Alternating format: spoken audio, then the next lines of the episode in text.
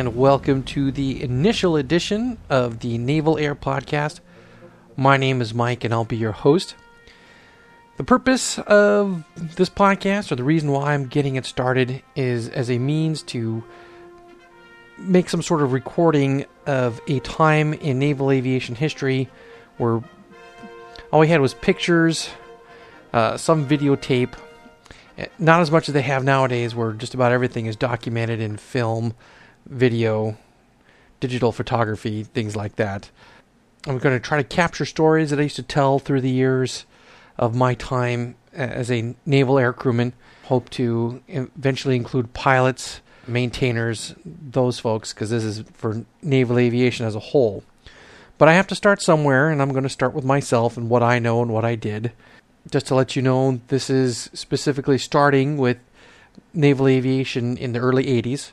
That's when I was in the Navy, and that's when I was a naval air crewman. My Navy rating was an AW. Aviation Anti Submarine Warfare Operator was the full name. It's had a couple name changes since then, but that was it back then. Yeah, so I don't really want to make it all about me. I want to eventually make it about just about anybody who's willing to contribute an oral history to this project. It would be nice to have a catalog of the various epochs or eras of naval aviation, starting back in what was it, 1911, when that guy I can't remember his name, and I'm going to embarrass myself. The guy that flew that first airplane off the converted coal carrier. Yeah, 1986, naval aviation celebrated its diamond anniversary. It's 75 years so uh, just last year, 95 years, and we're in just five, well, four more years, we'll have 100 years of naval aviation. So anyway, we're going to try to catalog some of that, and we're going to try to make it interesting along the way.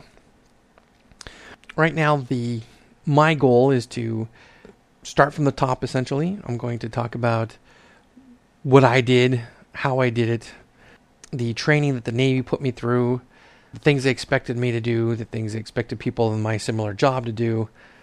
And hopefully, like I said earlier, as we go along, we'll start collecting other people who will give their input, what it was like for them. And it'll be nice to, like I said, start at night. Well, I don't think we got anybody from 1911, but, you know, from back then to now, you know, present day. Because I'm pretty much guarantee you that the way I went through and the way people go through now to do the same job is very different and I'm sure that when I was doing it in the early 80s, people who did it in the 60s was much different. So, anyway, so to apply some structure to this whole thing, my intention is to start with kind of giving you an overview of what we called the pipeline for an AW. Again, AW being the two letter designation of my particular job in the Navy. Uh, every job or MOS or NEC or whatever term you want to apply. And the Navy had a two letter designation, so you could uh, have your job and your rank all spelled out really quick. It was it made pretty much good sense to me. So, but I won't go into that because you can look that up in Wikipedia or other places, and you can learn how to do that. But anyway, so my road to being a naval air crewman and an AW started out with basic training. I have don't want to tell you about basic training either because there's plenty of places where you can learn about that. But I do think it is relevant for you to for me to relate to you how I ended up becoming or picking AW as my choice of job when I was on active duty in the United States Navy.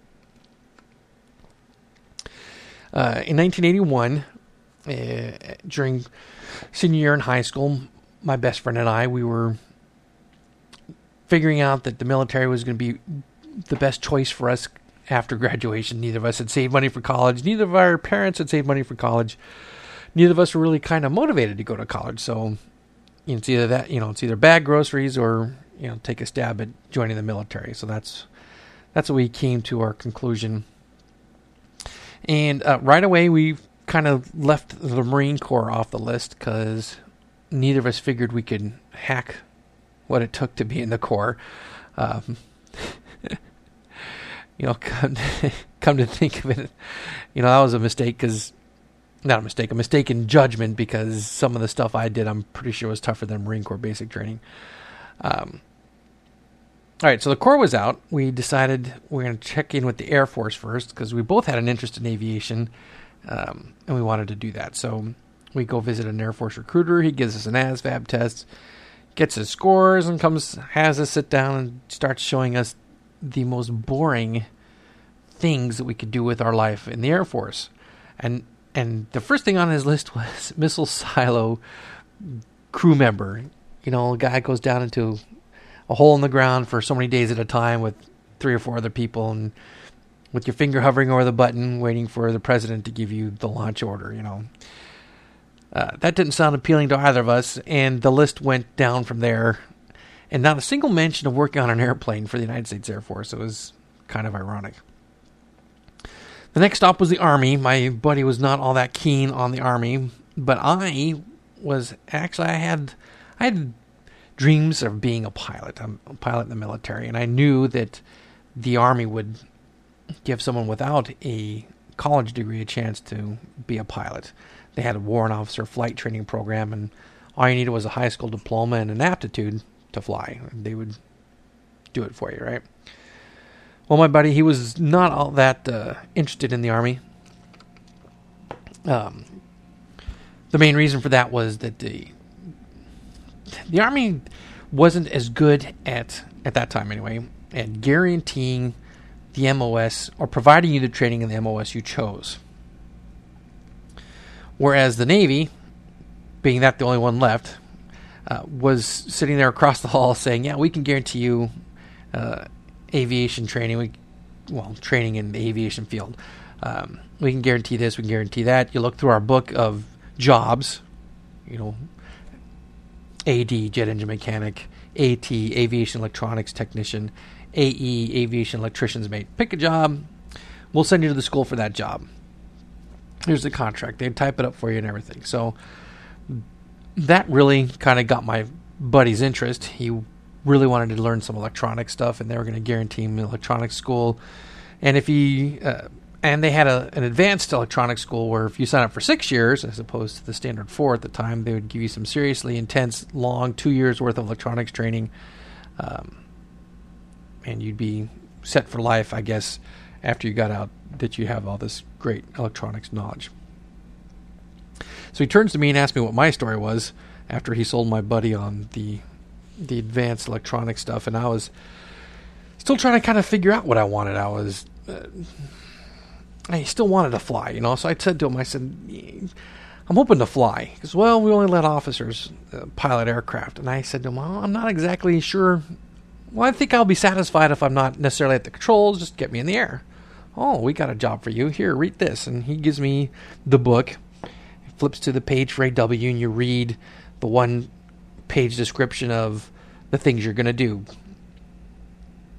detect, localize, track, and if so, de- directed destroy enemy submarines using various sensors and equipment, blah, blah, blah. But it says right there includes the duty includes flying. They call it their term was diff crew duty involving flight. Okay, that sounds fine for me. All I saw was that I was going to get to go fly, having no clue as to what or where. So I signed my name on the dotted line. We went to basic training some five months later. And next thing you know, I'm starting the pipeline. And the pipeline is the term we use for the training sequence, the sequence of training schools and the things you did on your path to become an a, becoming an AW and ultimately a naval air crewman. So back then, uh, now, now we're into 1982, actually blurring into 1983, um, finishing basic training in January, and I'm in the pipeline for being an, being becoming an AW. And the first stop after basic training was Naval Air Crewman Candidate School. And Naval Air Crewman Candidate School is in Pensacola, Florida, and the course was five weeks long. After Naval Air Crewman Candidate School, we were sent to Memphis, Tennessee, actually a little town outside of Memphis called Millington. And in Millington was the Naval Air Technical Training Center. and all those aviation jobs I mentioned before, AT, AD, AE, they all went to Millington to learn their job. So that meant 98% of the people in Millington had just finished basic training. So it was almost kind of like an extension of basic training and mentality and attitude and stuff like that. Um, and the and at the Naval Air Technical Training Center for in Millington was the AWA school. An AWA school was approximately 12 weeks long and it was prefaced by what they called an aviation fundamentals course, which is a self-paced computer computer. You sat at little computers and took these tests. Um, self-paced materials that you had for actually had two weeks to do it, but anybody with half a brain could really do it in a week or less. Yours truly, three and a half days. Um, really, really spoon-fed, and easy stuff. And then you once you finished that, then you started AWA school which had a long list of, uh, well, we'll get into when we do the A School show. I'll give you the details on that. After A School, um, you were afforded some vacation. You'd earned some vacation. I took my opportunity. Um, but the next, your next duty station or your next training after A School was really dependent upon what what aircraft you got assigned. While you were in AWA school at some point, the various representatives, shall we say, from from the various uh, anti-submarine warfare communities, the you know the naval air anti-submarine warfare communities, would come and give their pitch. And at that time, in early 1983, there was four choices for the aspiring AW. There was four choices of his platform or community or type aircraft. They're all interchangeable terms. Um, you had P3s, which was also known as VP. V for fixed wing, P for patrol. All right, so the P3 aircraft was built by Lockheed. It was a four engine maritime patrol aircraft. Long range, long time up in the air, 12 hour flights. Uh, the engines were turboprops. So, and there was a land based aircraft. And it had a crew 11, 12, 13, something like that. The next community platform was were S3s, also called VS. Uh, the VS squadrons or S3s were four-person jets, and they flew off of carriers, and they were jets not of the fast-moving type, but more of the slow-moving, loitering type. Um, if you ever see a picture of an S3, you'll see that the jet engines on an S3 look like the type of engines you'd find on an airliner. Okay, big, high bypass. Um, engines. The nickname of the aircraft was Hoover because the engines made sounds like vacuum cleaners once in a while. Um, uh, four four crew, two pilots, a tactical coordinating officer, and the AW, and a, a bunch of computer equipment and other stuff to look for submarines. And then your next two choices were helicopters. Um, the H 3, which was a carrier based large helicopter, a crew of four, when it was configured for anti-submarine warfare. Um, and then a smaller aircraft also with a crew of three called an H2. The H3 was also called the HS community or the HS platform, and the H2 being smaller was called the HSL community or HSL platform. L being light, meaning the aircraft weighed less than the big the other one. And the, the H2s would, would deploy on destroyers, frigates, other small aircraft. Tin cans was the nickname of parlance. Um, okay, so you got the presentation, and at one point after you got your the sales pitch, you were asked which platform or community you were interested in. Now, not only did you have to say which platform, but you also had to give which coast, East Coast or West Coast, because the Navy's really kind of split in two in that regard. Now, the other caveat to making your choices is if you have 20/20 vision and normal depth perception in your eyeballs, um, one of your choices had to be a helicopter. And that was because every helicopter in the Navy is search and rescue capable, and they needed to make sure that the pool of search and rescue qualified individuals uh, was maintained at the proper levels. So one of your choices had to be helicopter, and if you didn't want to be in a helicopter, well, you know now you're taking a you got a 50-50 chance of getting stuck if you didn't want to be in a helicopter. Now, my two choices at the time were HSL West because I had to make a helo choice, and the big ones didn't appeal to me. And VS West, the S3s. I wanted to be in the S3s because they were the most modern uh, anti-submarine warfare aircraft at the time. They were had computers and um, you sat at a computer terminal while you're flying along using that stuff to find submarines. So that had the most appeal to me at the time. So I picked both on the West Coast. So at that point, I was guaranteeing myself to end up in San Diego. Because if you do, I mean, you can kind of play the choices in your favor. It was one of those things. Well, if you want to guarantee where you end up, you pick West Coast this or West Coast that. Didn't matter what aircraft, you know you were going somewhere in California. But if you wanted to guarantee the aircraft you're in, and you didn't have the eyesight limitation you have to pick a helicopter, you could say, well, I want S3's East Coast or S3's West Coast.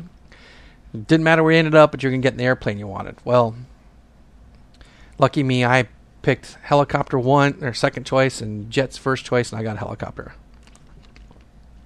Turned out the top three graduates of that class, we all got the same helicopter.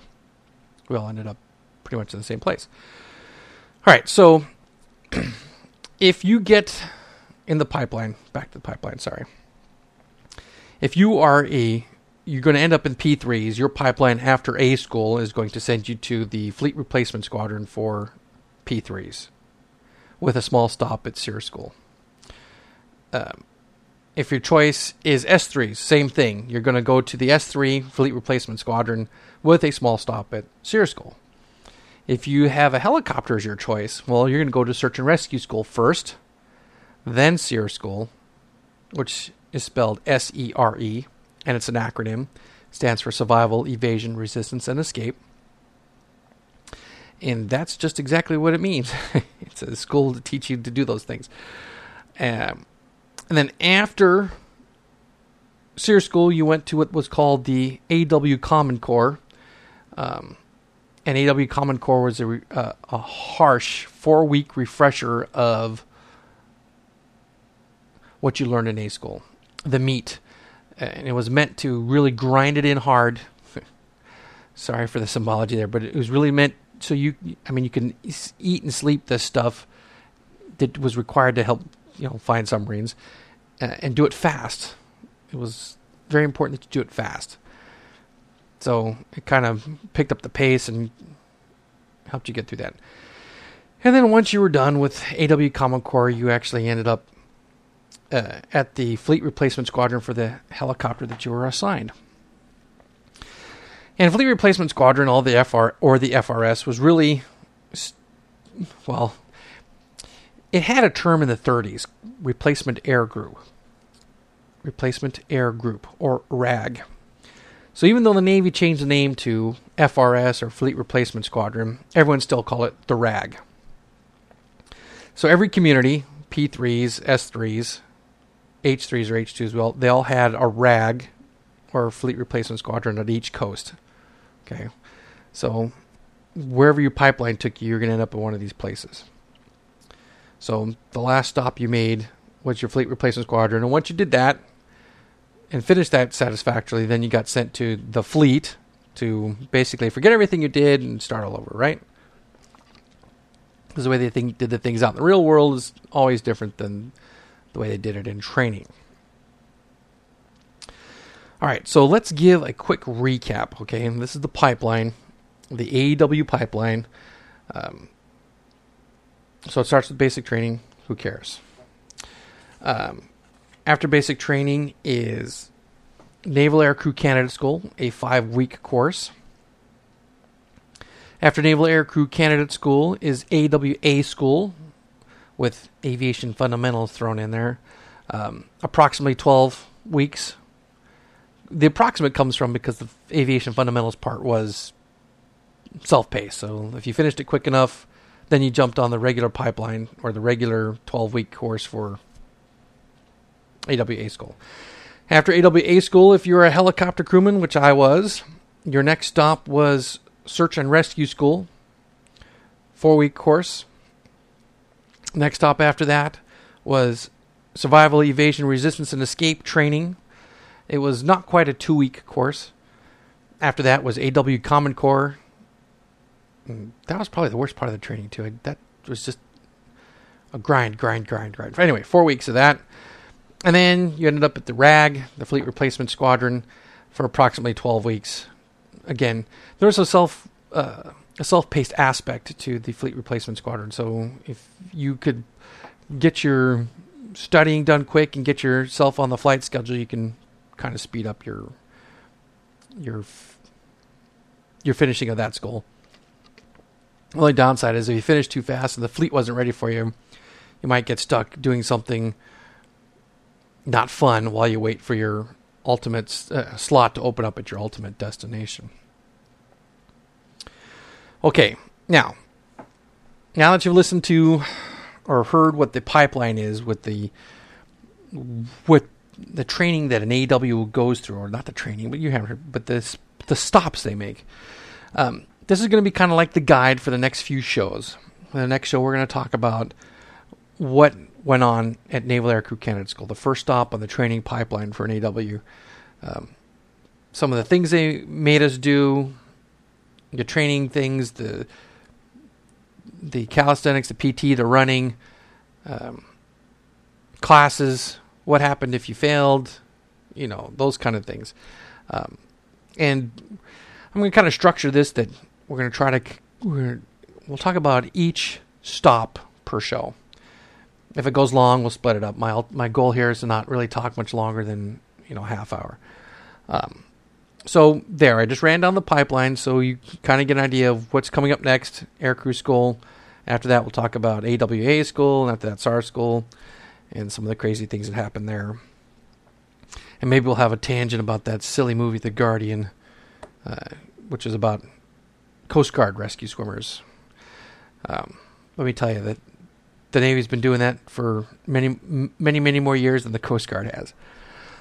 Okay, um, now hopefully by the time I get to start talking about stuff in the fleet, well, I've gotten some feedback and some people have been listening, and some people, other people, contribute their memories and experiences of being involved in naval aviation, and we could start folding that in and mixing that in and getting a, a, a broader and more encompassing view of what it was all about back then.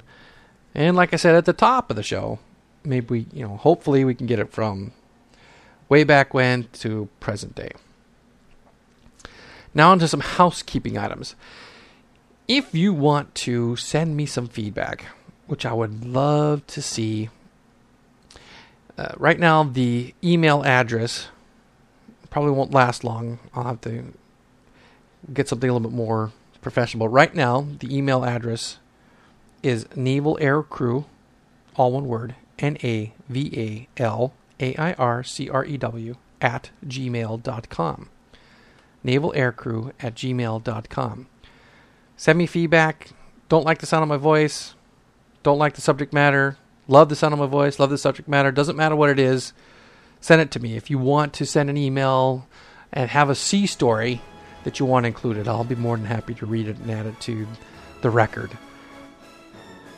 Because again, that's the ultimate goal is to get a uh, an oral record of things that happened in the history of naval aviation.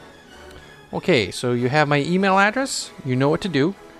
This is your host, Mike. I'm signing off. Please stay safe and God bless.